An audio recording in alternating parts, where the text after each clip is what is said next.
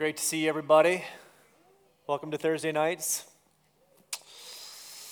Yeah, Mark chapter fourteen, we're going to be reading tonight beginning in verse ten.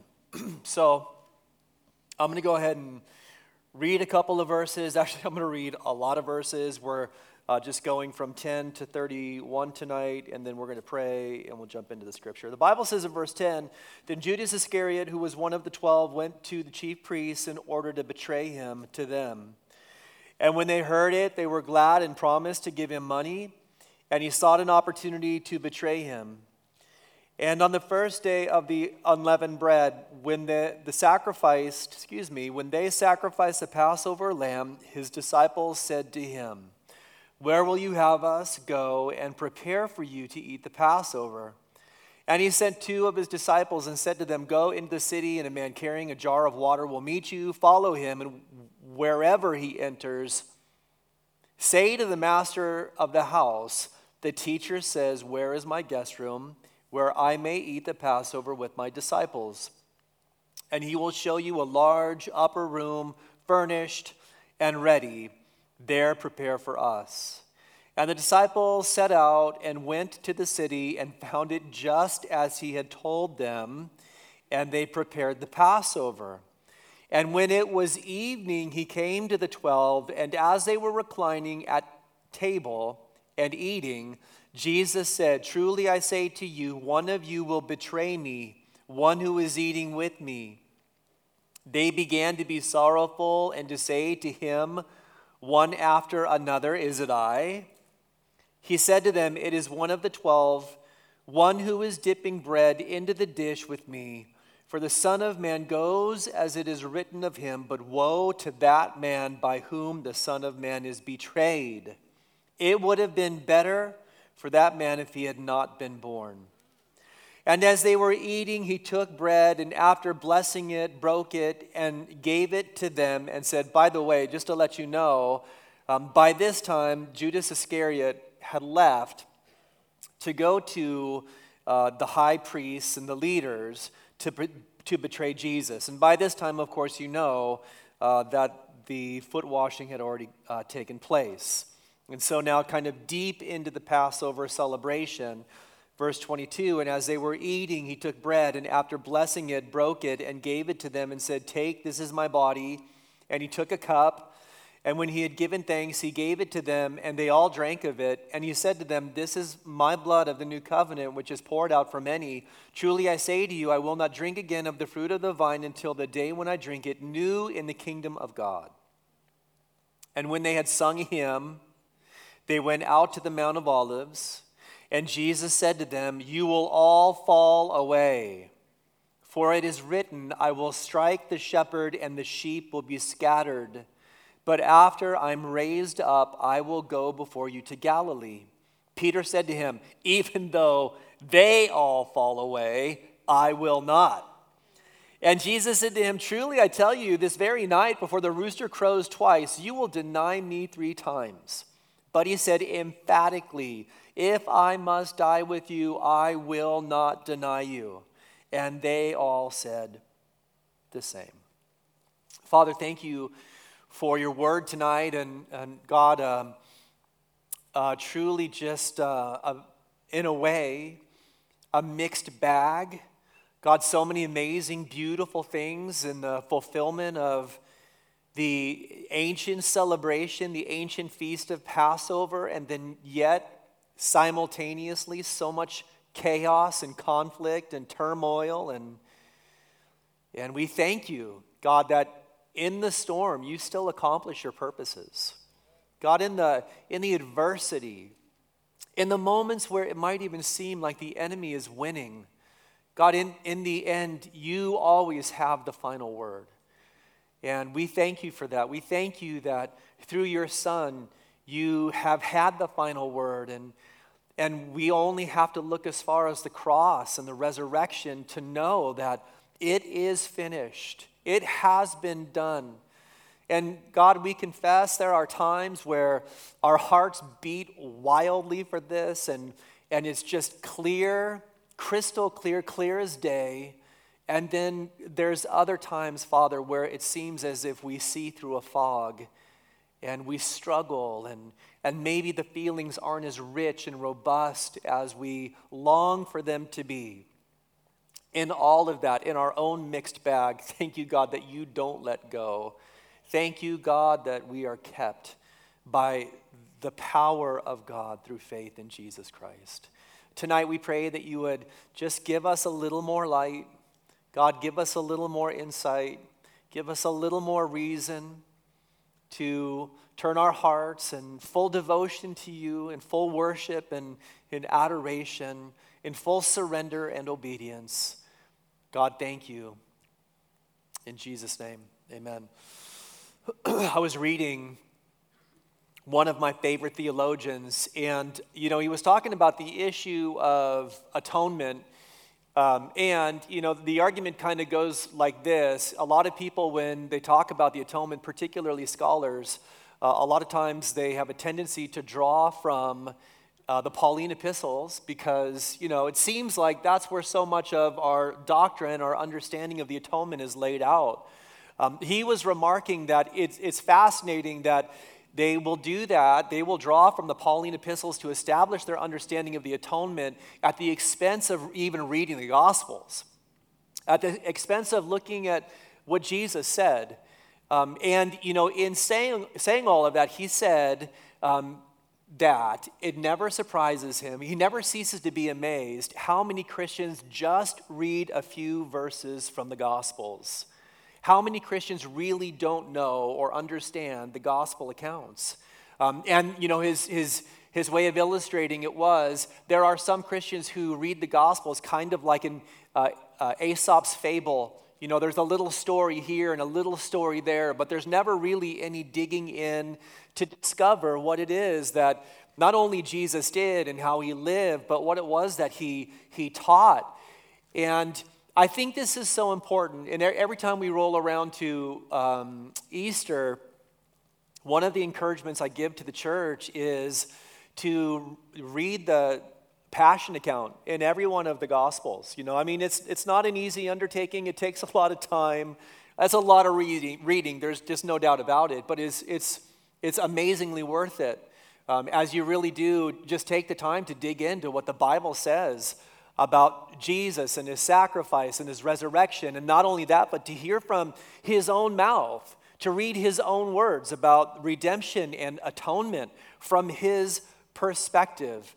Um, and I just think it's such an important thing for us to do, because when we are really reading and digging in to the gospel accounts, we begin to understand how God in Christ overcame the broken relationship between God and and humanity, between God and ourselves. And, and and you guys know, this is the issue. There's no bigger issue.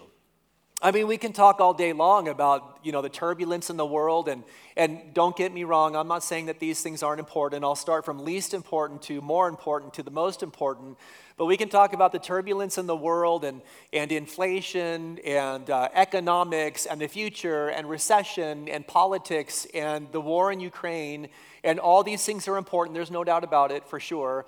Um, and then we can look at the scripture and we can talk about ancillary issues like Um, eschatological timings of the rapture, um, or what the millennium really looks like, or what what really is heaven going to be like, or, you know, and then there's a long list of things there. Um, and then, you know, without a doubt, we get to the most important thing, and that's how God fixed the problem, how God solved the issue, how God dealt with our brokenness and our lostness. When I talk about a, a relationship that was broken between God and man, I'm not saying God broke it. I'm not saying that God failed his part. I'm not saying that God didn't come through. Of course, we know we are the ones who are culpable. We are the ones who broke it through Adam. There's no doubt about it, but we can't just lay the full blame at his feet. We play our part as well. And so, look, I'm just saying it is fascinating to me that we can want to be experts in so many things that really don't even come close to mattering as much as the gospel of Jesus Christ. And really for the believer, like something's, the switch has got to flip with respect to that. Because if it doesn't, you know what we'll do is we'll give birth to a generation of shallow Christians you know, who are ten miles wide and, and one inch deep, who really, because everything happens in the gospel, right? Our lives are rooted at the cross of Christ and the resurrection, and everything flows from that. They're not rudimentary issues. These aren't just like rhetorical topics that we learn a little bit about and then we move on to, to deeper things. No, that's not the case. They may be the elemental aspects of our faith uh, with respect to this is where we begin, but we never stop plumbing those depths. We never get to the bottom of it. I mean, when you and I are in heaven, we're not going to be having theological conversations over, well, was a denomination right or was a denomination wrong? We're going to be asking God to give us more insight into his son and the sacrifice that, that he made. Be, and, and the truth is this, like there's no, there's no greater thing for us to focus on. How God lifted humanity and creation from the bondage of decay and destruction and, and started, instituted uh, an all-out renovation. An all-out renovation, because that's what he did through the cross. I think that it's important because this really is the key essential that unites us together Um, as Christians. And tonight what we read and what we're going to talk about a little bit, and I probably will have an unconventional approach to uh, these verses tonight, but what Jesus does, and it's easy for us to miss, especially as um, twenty-first uh, century Christians, the vast majority of us being Gentile, what Jesus does is he uses a thirteen hundred year old living metaphor as a As in, this is like putting it too lightly, but as an illustration or a picture of what it was that he was about to do. Um, and of course, you know, I'm talking about the Passover, right? A thirteen hundred year old um, God-instituted feast that was looking forward to prophetically Um, its ultimate fulfillment in a single person, in Jesus Christ. And what, what he does here, remember, you know, we're talking about the Last Supper. We're talking about the upper room experience. Um, it's not arbitrary. It's not like all of a sudden, you know, it just so happened that, you know, the, the night that he was going to be betrayed, right before he was going to go to the Garden of Gethsemane and then ultimately to be crucified, it just happened to be the Passover, as if it could have been any one of the three major feasts that uh, Jewish men at a certain age were required to attend from all over the world. Like, like it couldn't have been Pentecost, and it, and it couldn't have been Tabernacles. It had to be Passover, because there was unbelievable uh, meaning and depth to this particular feast that God had foreordained, that God had intended. And tonight we're just going to take a little peek into the background of uh, Passover, and when Jesus, you know, really our focal point tonight is what Jesus says in verse nine. Excuse me, in verse twenty-two, he says, "Take this is my body," uh, and then of course he took the cup, and when he had given thanks, he said, "This is my the blood of the covenant," uh, and so really that's going to be our focal point tonight. Um, what did that mean? What were they? What were they experiencing in that moment? What was the context uh, for the Jewish mind at that point in time? And what connections were they making from an Old Testament perspective that they had the privilege of experiencing the fulfillment of? Um, wrapped, like wrapped in that amazing moment, was all of this turmoil, right?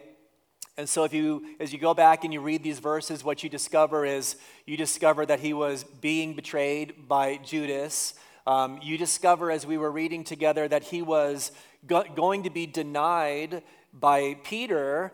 And then you also read that um, all of his disciples, you know, the key disciples, the closest, the ones who were closest to him, the rest of them were going to fall away. The shepherd was going to be smitten, and all the sheep will be, all the sheep will scatter. And, you know, this amazing thing that God was doing was wrapped in this turbulence or this chaotic moment. Um, and, you know, frankly, as a leader, I've reflected on this, because I think for a long time as I was growing as a leader, I had this, I had this perception that if I was going to lead like Jesus led, there would never be problems. You know, if I was going to lead like Jesus led, there would never be conflict. If I was going to lead like Jesus led, I, I would never uh, have turbulence on the, the team, um, or I would never experience betrayal. Um, but the truth is this, there's no better leader than Jesus, and there's no better leader than God the Father. And I just want to remind you that that the Father, the greatest leader of all, experienced betrayal from one of his chief angels. And not only, not only, you know, did Lucifer rise up, uh, carried away, of course, in pride, but he gathered a third of the angels with him as well, the Bible says in Revelation chapter twelve. And so it's like, I want to encourage you, if you're leading tonight and maybe you're experiencing some, some turbulence. And of course, this is never, you know, a justification to be a horrible leader, because we don't we don't want to be uh, causing unforced errors or creating the turbulence ourselves because of our ungodliness, or um, because we're not being led by the Spirit. But but the truth is this: you can you can be an amazing leader and still experience difficulty. The Father experienced it with Lucifer. Jesus experienced it with Judas. By the way, remember, Judas was someone who was entrusted with a lot. He was he was um, he was the C F O. He was the chief financial officer. You know, he was the one that was responsible for for for the money. You know, I mean, when you when you pick someone like that, and of course Jesus knew. It wasn't like, dang, I never thought it was going to be Judas. You know, I mean, it's not like he was shocked. Um, at the same time, you know, if you watch the old Jesus movies, it's like you can always, before a word is said, you can always tell who Judas is, right? I mean, it's like he just like he just looks stinky. He he looks he looks shady. That is just shady, right? I mean, he's got well, he's got a goatee. This this might not be good. Let me let me rethink my let me rethink how I say this. Yeah, I mean, his eyes. He's he's he's lurking. He's always lurking. And you know, that was not the case. That was not the case. Je- Jesus wasn't surprised, but I guarantee you the other disciples were so surprised that when Jesus said, one of you is going to be- betray me, one of you is going to betray me, uh, it wasn't like they're like, we know who it is. We know who it is. Say no more. Like, let's just, you know, take this guy outside and and and give him what he deserves, because, like, we've known for a long time. I mean, that was not the case. They were they were like, is it I? Is it I? Because it, it just wasn't that it wasn't that obvious. Uh, and then listen, it wasn't just Judas, it was all of the disciples. But but let me, before I say all of the disciples, let me just say it was also Peter. You know, Peter had similar tendencies that Judas had. He did. And there's a lot of, if you read through the Gospels and you do a, a study on Peter and Judas, you you'll see, like, you know, it was a razor's edge between Peter going the right way or the wrong way. And he ended up he ended up being in a place that he could not have perceived himself. I don't think, when he just was defiantly resisting what Jesus had said about him denying, about Peter denying Jesus, I think when he was vehemently resisting that, he was being sincere, but he was so sincere He was so sincerely wrong because his eyes have been blinded by pride. And you know, pride will do that.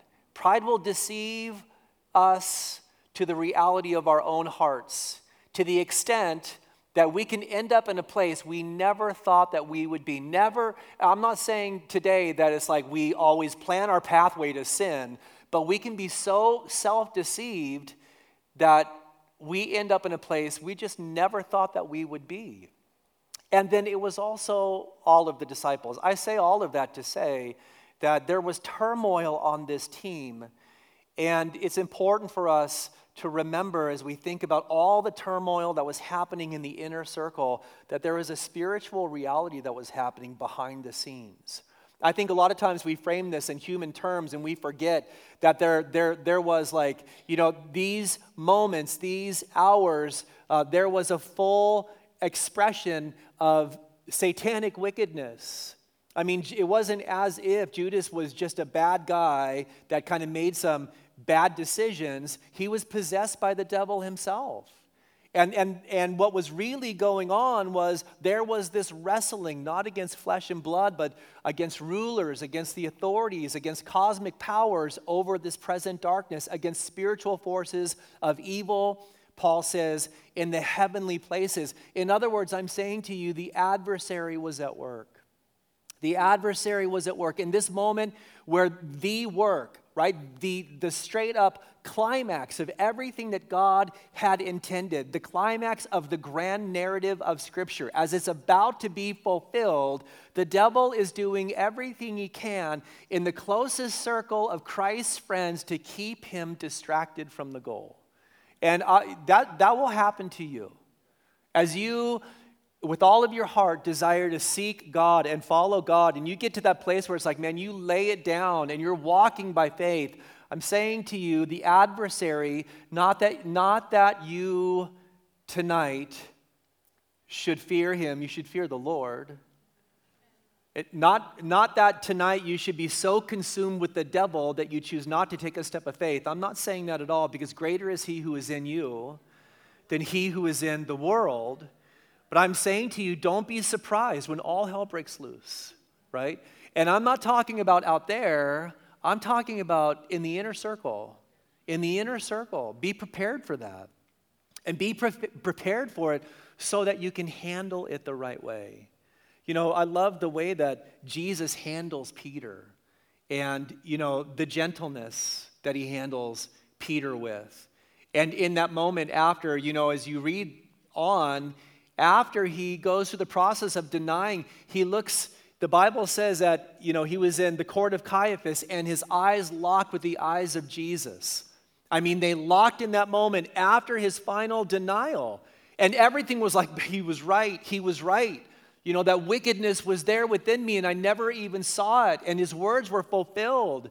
And everything that he lived for had been broken in that moment. And I, when their eyes locked, what was it that Peter saw? Because after that, the Bible says he wept bitterly. There was a, there was a brokenness, right? And, and then when Jesus restored Peter, it was like, do you love me? Lord, you know I love you. You know all things. You know I love you. And I think that when... This isn't even really the topic tonight, but I think that when Peter looked into the eyes of Jesus, what he saw was compassion, and he saw mercy, and he saw love, like relentless love, real relentless love. Now, because you know how we are. Like when we tell somebody they're going to blow it, and then they blow it, you know how we can we can have the tendency to be like, well, I told you so, idiot. I told, get over here so I can smack you, because like... You should have, you should have, right? You know how we are. You should have taken my advice. And he did not get that from the Lord, you know? I think, and I know that this is the case because the Bible in the end of John's gospel lays it out. The, the restoration of Peter. He saw compassion and he saw mercy, and aren't you thankful for that? Aren't you thankful that he's compassionate and merciful? Listen, the context of this story was Passover, and so remember Exodus chapter twelve. Um, if if it was you, and this is kind of how the story goes. Um, Judas is going to do his thing initially before everything is set up for the Passover meal. Um, it's the day of unleavened bread. This would this would have, there's a lot of argument over this, and I'm not going to go into the detail of it tonight. But this would have been, from my point of view, Thursday, right? Thursday they would have been preparing for eating the Passover meal. Now, the Passover lamb would have been selected on Sunday.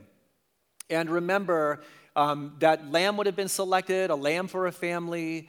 Um, it would have been brought into the home.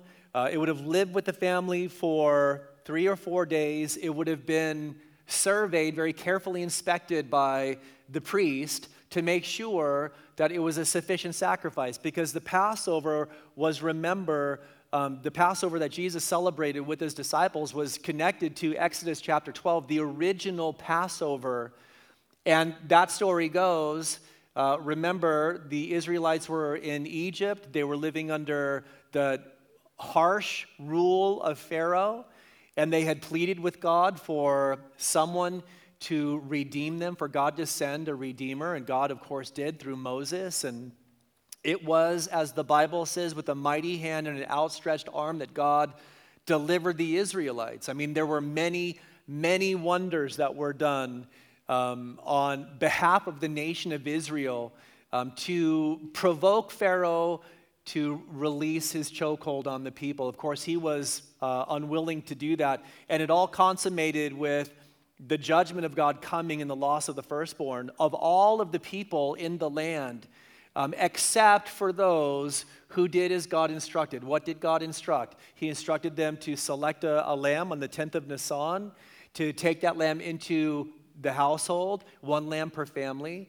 The house would, the, the lamb would live in that home for four days. On the fourteenth of Nisan at twilight, the lamb would be sacrificed, and the blood would be poured into a basin.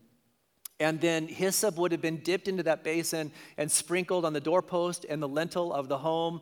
And on that evening, when the angel of destruction passed over the land and executed judgment um, on the firstborn of all of those living in Egypt at the time, the angel of destruction would notice the blood that had been sprinkled and would pass over, pass over in mercy, pass over in relenting in judgment. And that household would experience salvation, that oldest would have been, quote unquote, saved. And so from that point in time, there was this Passover festival that was established um, every year in the, well, not really in the nation of, of Israel, because, you know, for forty years, the nation wasn't really established, but for the Jewish people, for sure. And so by the time you get to the time of Jesus, there had been thirteen hundred at least Passovers that had been celebrated, thirteen hundred reminders of what God had, had done in the past, thirteen hundred opportunities to look back and to acknowledge the faithfulness of God in instituting uh, the Passover system, where sins could be covered, where sins could be atoned for, um, and then not really necessarily realizing it wasn't intended by God for the people just to look back and to remember, but it was looking forward to a particular moment in time where he would send the lamb that was slain for the sins of the world. And that's exactly what this Passover was. You know, it was the fulfillment, it was the fulfillment of all that God had foreordained in that original moment, that Passover scene in Exodus chapter twelve. And remember with me, it was the deliverance from the bondage of Egypt. It was a pathway through uh, the sea that had been parted. It was the bread that had been poured out uh, upon the people from heaven. Just as when Christ was crucified, he delivered us from the bondage of sin, and we walked through the waters of baptism, and he is the bread of life that sustains us. And so there's all of this imagery that is tied into this moment. But when they sat down together on the evening of Passover, remember, the lamb had been slain, um, and then that evening at twilight, day beginning at night, the Jewish day began at night, not in the morning. So at six p.m. in the evening was when the new day began for the Jew, because they arranged their days according to what was written in the book of Genesis. Always started in the evening. And so at twilight, after the sacrifice had been made, they sat down to have what was called the Seder dinner. Um, the word Seder means order, and Um, the order of the dinner, some of you have experienced this with us. Years ago, we did Seder dinners here, um, and it was pretty amazing, pretty extraordinary. It was a lot of work, and so we stopped doing them. Watch the video, okay? It was a lot of work. Um, but but the, the dinner was arranged around four cups of wine: the cup of sanctification, the cup of deliverance, the cup of redemption, and the cup of praise. And so what you have in the Seder dinner is you have this very carefully choreographed meal that has tied into it all of this biblical imagery and significance. And I want to just point out a couple of things that would have happened um, on this night as Jesus was with his disciples, because they would have been celebrating this meal that two thousand years later is still celebrated the same way. And so today, Jewish people will celebrate the Seder dinner. They'll go through this order, and for the vast majority of them, there is still a spiritual blindness. They can't see the significance of all of the different pieces of the Seder that point to Jesus as the Messiah. But after you take the first cup, um, there's the breaking of the matzah, which is unleavened bread. And, you know, what we did uh, and what every Jewish family does and what Jesus did with his disciples, they would have taken three pieces of matzah bread and wrap them in a very special cloth. It was called a unity cloth. So just get the get the imagery here. Three, three pre- pieces of matzah wrapped together in a unity cloth. I, we look at that and we think, man, well, that's the Trinity. I mean, that's the Trinity, right? Father, Son, Holy Spirit, wrapped together in a cloth that is called unity. Three persons, one essence. Um, in the process, after you take the first cup and you Uh, take the three pieces of matzah and put them together. You break the middle piece. It's broken in half. One piece remains, and another piece is wrapped in a piece of linen, and it's hidden somewhere in the house. It's called the afikoman, and the word afikoman means it comes after. The symbolism there is that the second piece represents the second person of the triune Godhead. And, and just as that second piece is broken, the second person of the triune Godhead, the Son of God, God the Son, was broken for us. He was broken for us. We're going to talk about some scripture verses that, that point to that. And then his body was, was, was clothed in linen, and it was buried. It was hidden. The meal goes on. And right before you get to the third cup, which is the cup of redemption, you celebrate the redeeming of the afikoman. And so there's kind of a pause, and and um, when everyone's reassembled together, it's after really the eating of the meal, when everyone's reassembled together, you redeem the afikoman, you redeem that which had been hidden or that which was buried somewhere. And so a child goes, you you you select a child, and the child goes to discover it. Now, there are a lot of scholars who believe um, that Mark was present on this evening. Uh, we know that Mark was present on the evening because he refers to himself as the one who was in the Garden of Gethsemane trying to get away, and his clothes were torn off and he fled naked. That, I mean, almost every scholar believes that that's Mark, and maybe just a little too embarrassed to like name himself. Um, but most likely this celebration was in Mark's family home. His uh, mother was a very wealthy uh, person in Jerusalem, very significant part of the early church. Um, and it may be, uh, as Mark was no, without a doubt here on this evening, it may be that he was the one who went to discover the afikoman. But that afikoman, that um, second piece of uh, the uh, matzah, the bread that, that had been broken, is brought to the one leading the Seder dinner. Um, the one leading the Seder dinner would have broken the afikoman in pieces and passed it out, distributed it, and would have led everybody in the eating of the afikoman. This is the moment that Jesus says, and I just want to pick this up in verse twenty-two, this is the moment that Jesus said, and as they were eating, he took bread. What bread? He took the afikoman. And after blessing it, he broke it and gave it to them. So he broke it into smaller pieces and distributed it to all of them. And he said, take, this is my body. And so you have this amazing symbolism, right? Where you have three pieces of matzah and they're placed within a unity, and the middle one is, is broken in half. It's wrapped in linen. It's hidden. It's buried um, in, in some undisclosed place. It takes a child coming in innocence and naivety to discover it and find it. And as that child brings it, then it's broken into smaller pieces, and everyone um, eats the pieces of bread. And this is the symbolism. He's saying, take, this is my body. Like, all of this has been a, a foreshadow of me. All of this was looking forward to me. The sacrifice of my physical body, that, that incarnation. Remember, the Bible says that it was through the power of the Holy Spirit that, that Jesus was conceived in the womb of Mary. Isaiah chapter seven, verse fourteen, fulfilled in a supernatural and miraculous way because God placed the Son in the womb. You know, he was, was born of a virgin miraculously, and he took on a physical body, a real physical body, through which not only he lived an absolutely perfect sinless life. You know, and the sinless life of Christ is so significant because he did for you and for me what we could not do for ourselves. He is the only one and will always be the only one who absolutely in every way fulfilled the law of God perfectly, not just on the outside, but also on the inside.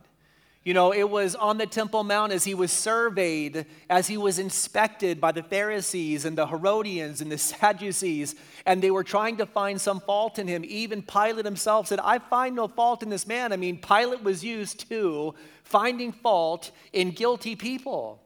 And yet, yet this was a unique man because he was a perfect man, because he was God incarnate. He was the God-man. And Jesus... Jesus takes the bread, yeah. He takes the bread and he breaks it and he, and he says, take, eat, this is my body. All of this symbolizing, symbolizing our receiving him by faith, right? I mean, for the, for the Eastern mind, when you take a piece of food and you eat it, I mean, it is assimilated into your whole being. This is why they were so careful and cautious about who they dipped in the sop with. Because maybe, you know, maybe you had some, some undefiled person that was dipping in the same sop as you, and as everyone's double dipping, by the way, I hate a double dipper, so don't double dip with me. But as everyone's double dipping and your saliva's now mixed in our, you know, hummus and And and this would have been charoset, you know, this was, what they were dipping in was a, a combination of, of apples and walnuts, and it's it's really tasty. But it would have been, you know, other people's slobber in there too. And so so when you're dipping in and you're double dipping and you're eating, well, you know, if that person's ceremonially defiled, now you're defiled as well. Because as you're eating, you are consuming and it's becoming one with you. But that's the symbolism. When he says, take, eat, this is my body, he's saying, consume me by faith. Consume me by faith. Let me influence you in such a way that I am being metabolized throughout your whole being, body, soul, and spirit. And then not only that, as he finishes with the bread, he takes the third cup, remember, Uh, the cups represent sanctification, deliverance. The third cup is the cup of redemption. He waited until the cup of redemption to lay out this Last Supper or the Eucharist or communion as we call it today, because that's what he was just about to do. He was just about to redeem. And so as he takes the cup, the Bible says he gave thanks and they all drank it. And he said, this is my blood of the covenant, which is poured out for many. Truly I say to you, I will not drink again of the fruit of the vine until the day when I drink it new in the kingdom of God. This is my blood of the covenant, which is poured out, poured out for many. Now listen, we know that Christ, when he made his sacrifice, he died for the sin of the world, right? He, the, the, Sacrifice was sufficient for the sin of the world. It was effective for those who believe. But, but the Bible says without the shedding of blood, there is no remission of sin. There is no forgiveness of sin. He goes further and he says this new covenant, this relationship that is being established is blood-based. It's a blood-based relationship. Really, the new covenant is not a covenant between you and God. It's a covenant between the Father and the Son. That's, that's the covenant. And the agreement that the Father and the Son have is that his blood was poured out for the forgiveness of our sins so that whoever believes would be saved and brought into the family. The, the basis of the covenant, I'm saying this because the basis of the covenant is not your works. It's not your efforts. It's not your performance. It's not how good you are. It's not you ki- keeping up, listen to me, it's not you keeping up your end of the bargain, right? Some of us have a, a really works-based approach to God, and we've misconstrued the new covenant because the, the basis of the covenant is not your efforts. The basis of the covenant is the blood of Jesus Christ. And the, the blood of the covenant is sufficient for atonement. You say, well, what in the world is atonement? And the word atonement simply means, you, you can think about it like this, it means at one-ment, at one-ment. And it's it's spelled the same way. And so it means that two parties that were in disagreement have now been united together. Two parties that have been in disagreement have now been united together. If you have put your trust and faith in Jesus Christ, if you believed in his incarnation, because by the way, believing in his incarnation is, is an essential. It's an essential. John would say, um, you know, around ninety A D, First John uh, chapter four, verse one, anyone who denies the incarnation doesn't really know God.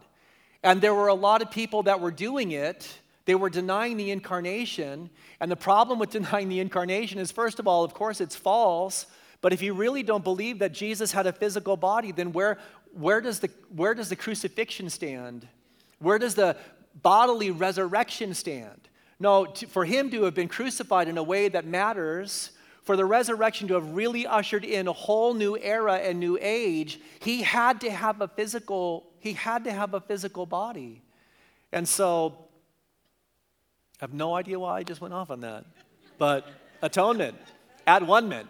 So two parties that were in disagreement are brought together and made one. Now, atonement does seem like a complicated theological term, and uh, interestingly enough, you will not find the word atonement in the New Testament. You find it in the Old Testament, um, but the imagery is there.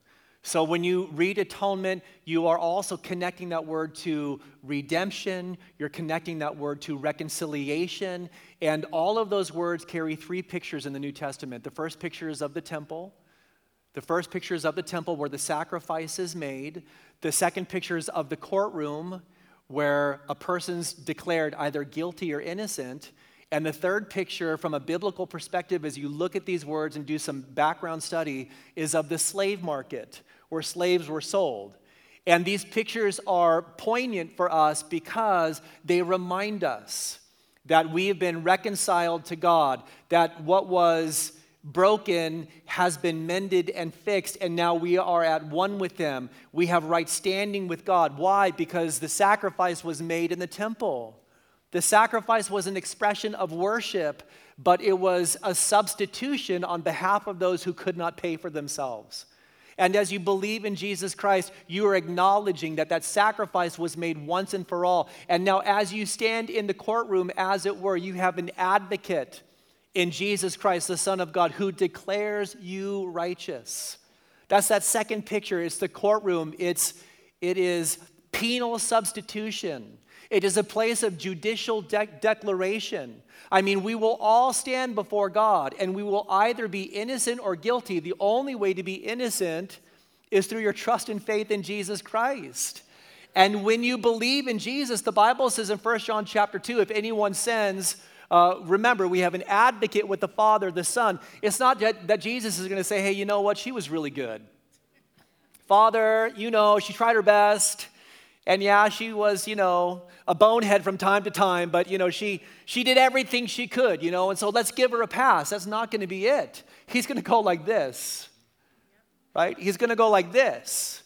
He's going to he's going to show the holes that will still be in his wrists. You know, there's a lot of disagreement on this, um, but it does seem to me that the only scarred body in heaven is going to be the one of our Savior. His... The, the holes in his wrist and the hole in his side will be the evidence of our innocence, and it will be because of our trust and faith in him that the Bible says we will be declared, we will be declared innocent. And then the slave market, and this, this Greek word is lutrosis or apolutrosis. Um, back in the day when a slave was brought to market and sold, there was a price that was paid. It was called the price of redemption. And that's what Christ did for us. He, he paid the price for our redemption because all of us were s- slaves to sin. All of us, the Bible says in Romans chapter five and chapter six, were slave to, slaves to sin. And the only way for us to be set free from our sin and to become slaves to righteousness was through the redeeming power of the blood of Jesus Christ. You know, the Bible says, this is Peter in First Peter chapter one, we've not been redeemed with inconsequential things like silver and gold according to the tradition of our forefathers, but with the precious blood, right? With the precious blood. How powerful is the blood of Jesus Christ? You know, I, I get this um, from time to time. People will roll in here and, you know, maybe they were invited by somebody, or maybe they saw us online, or maybe they were driving by and, you know, they're like, man, I always thought that was like a manufacturing plant. And then and then I thought, I'm going to stop by and look, it's a church. And I never, I'm totally shocked. And, you know, some people come in and they're like, and they're thinking, man, I'm just, I, I could never be pleasing to God. You know, I could never be pleasing to God. You you feel like you step into this place and, and now everything's defiled because you're present. And and and there's so much guilt and shame that you carry. You know, you think God might be able to forgive other people, but my sin's too great, and that is not true. Your sin, your sin may be great, but it's not greater than the power of the blood of Jesus Christ. So two more biblical terms connected with atonement is propitiation, and that word means that he took our guilt upon himself. First John chapter four, verse ten says this, and this is love, not that we loved God, but that he loved us and sent his son to be the propitiation for our sins. When Jesus hung on the cross, he who knew no sin became sin for us, that in him we might become the righteousness of God. The penalty for our sin was laid upon him. Propitiation. He took our sin, the sin of the whole world, upon himself. How strong are the shoulders of Christ? Well, they're strong enough to bear the sin of the whole world. And then the other piece is expiation, which means he took our guilt away. So he took our sins upon himself so that he could take our sins away from us. Those are the two key words. When we think about the sacrifice of Christ and the institution of the bread and the cup, what are we reminded of? We're reminded of the reality that when he hung on the cross in some mystery that no one's ever going to be able to fully explain, even when he cried those words, my God, my God, why have you forsaken me? And we do our best to try to encapsulate what that means. We really have no idea. We have no idea about the depth of suffering and the weight of what he bore for us. But we remember as we take the bread and as we take the cup that he was the one who took our guilt, our sins upon himself so that through his perfect sacrifice, he could take our sins away from us. Isaiah fifty-three says this, uh, surely he has borne our griefs and carried our sorrows, yet we esteemed him stricken, smitten by God and afflicted. But he was wounded for our transgressions, he was bruised for our iniquities. The chastisement for our peace was upon him, and by his stripes we are healed. All we like sheep have gone astray. We have turned everyone to his own way, and the Lord, here it is, the Lord has laid on him the iniquity of us all. In this moment, don't underestimate what was happening when Christ ultimately was crucified for our sins. Cosmic power relations were changed at the cross, N T writes it, and I love that. In that moment, cosmic power relations were changed at the cross. Colossians two fifteen says, he disarmed the rulers and authorities at the cross and put them to open shame by triumphing over them in it. And at the resurrection, the reality of his perfect sacrifice was manifested as Jesus, through his resurrection, begun, initiated a new world, a new age, a new era, a new kingdom where we could live in the presence of God, not just waiting for that to come when we get to heaven, but experiencing the power of it now. I want you to finally just turn to Second Corinthians with me tonight. Um, Second Corinthians chapter five, I think that, I think these verses really uh, express everything that's been conveyed tonight from, from the beginning point of the sacrifice that he made and then everything that ensues from it. The Bible says in Second Corinthians five sixteen, from now on, therefore, we regard no one according to the flesh. Even though we once regarded Christ according to the flesh, we regard him thus no longer. Therefore, if anyone is in Christ, he or she is a new creation. The old is passed away, behold, the new has come.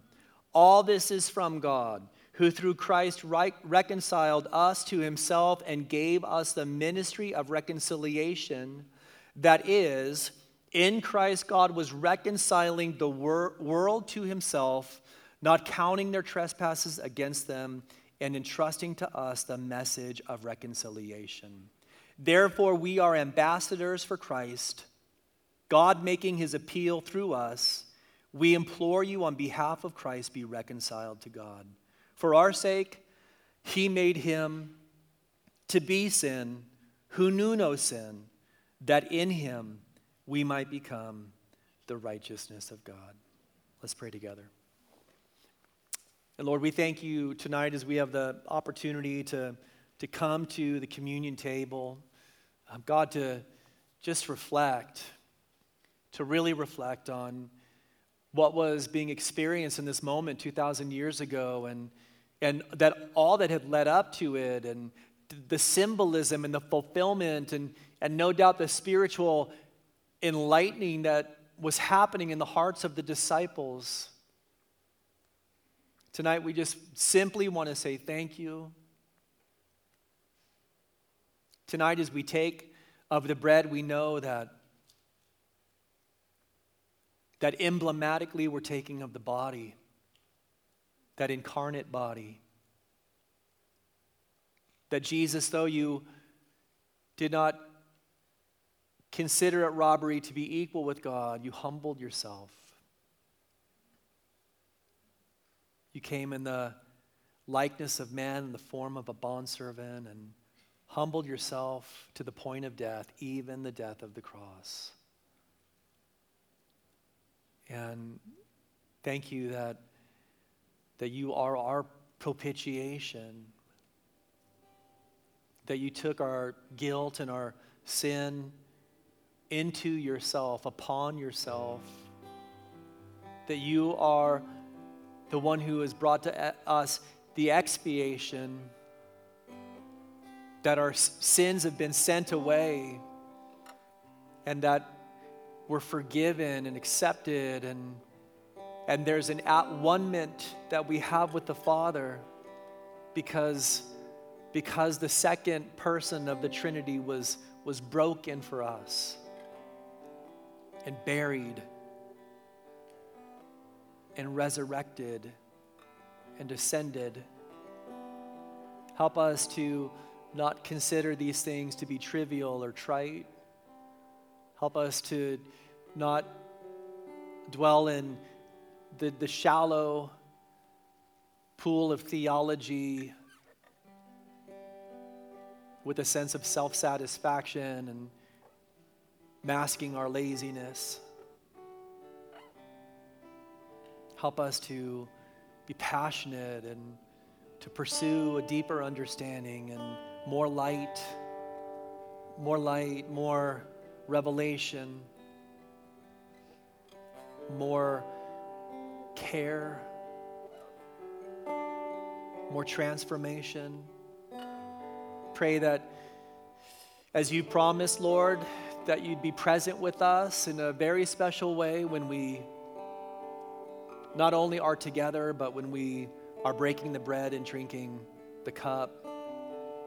Be with us and manifest the power of your healing. Manifest a closeness of intimacy tonight for those of us who've been seeing through a fog, and just lift the fog. For those of us who've who who who have hearts that have just we misperceive, maybe because of pride, maybe because of misplaced affections, and we're flying our lives upside down when we think we're right side up. Just bring the revelation tonight. Bring it in this moment of personal intimacy and the willingness to lay our hearts before you and, and to say, search me, O God. Search, search me, God. Search our hearts and draw us near.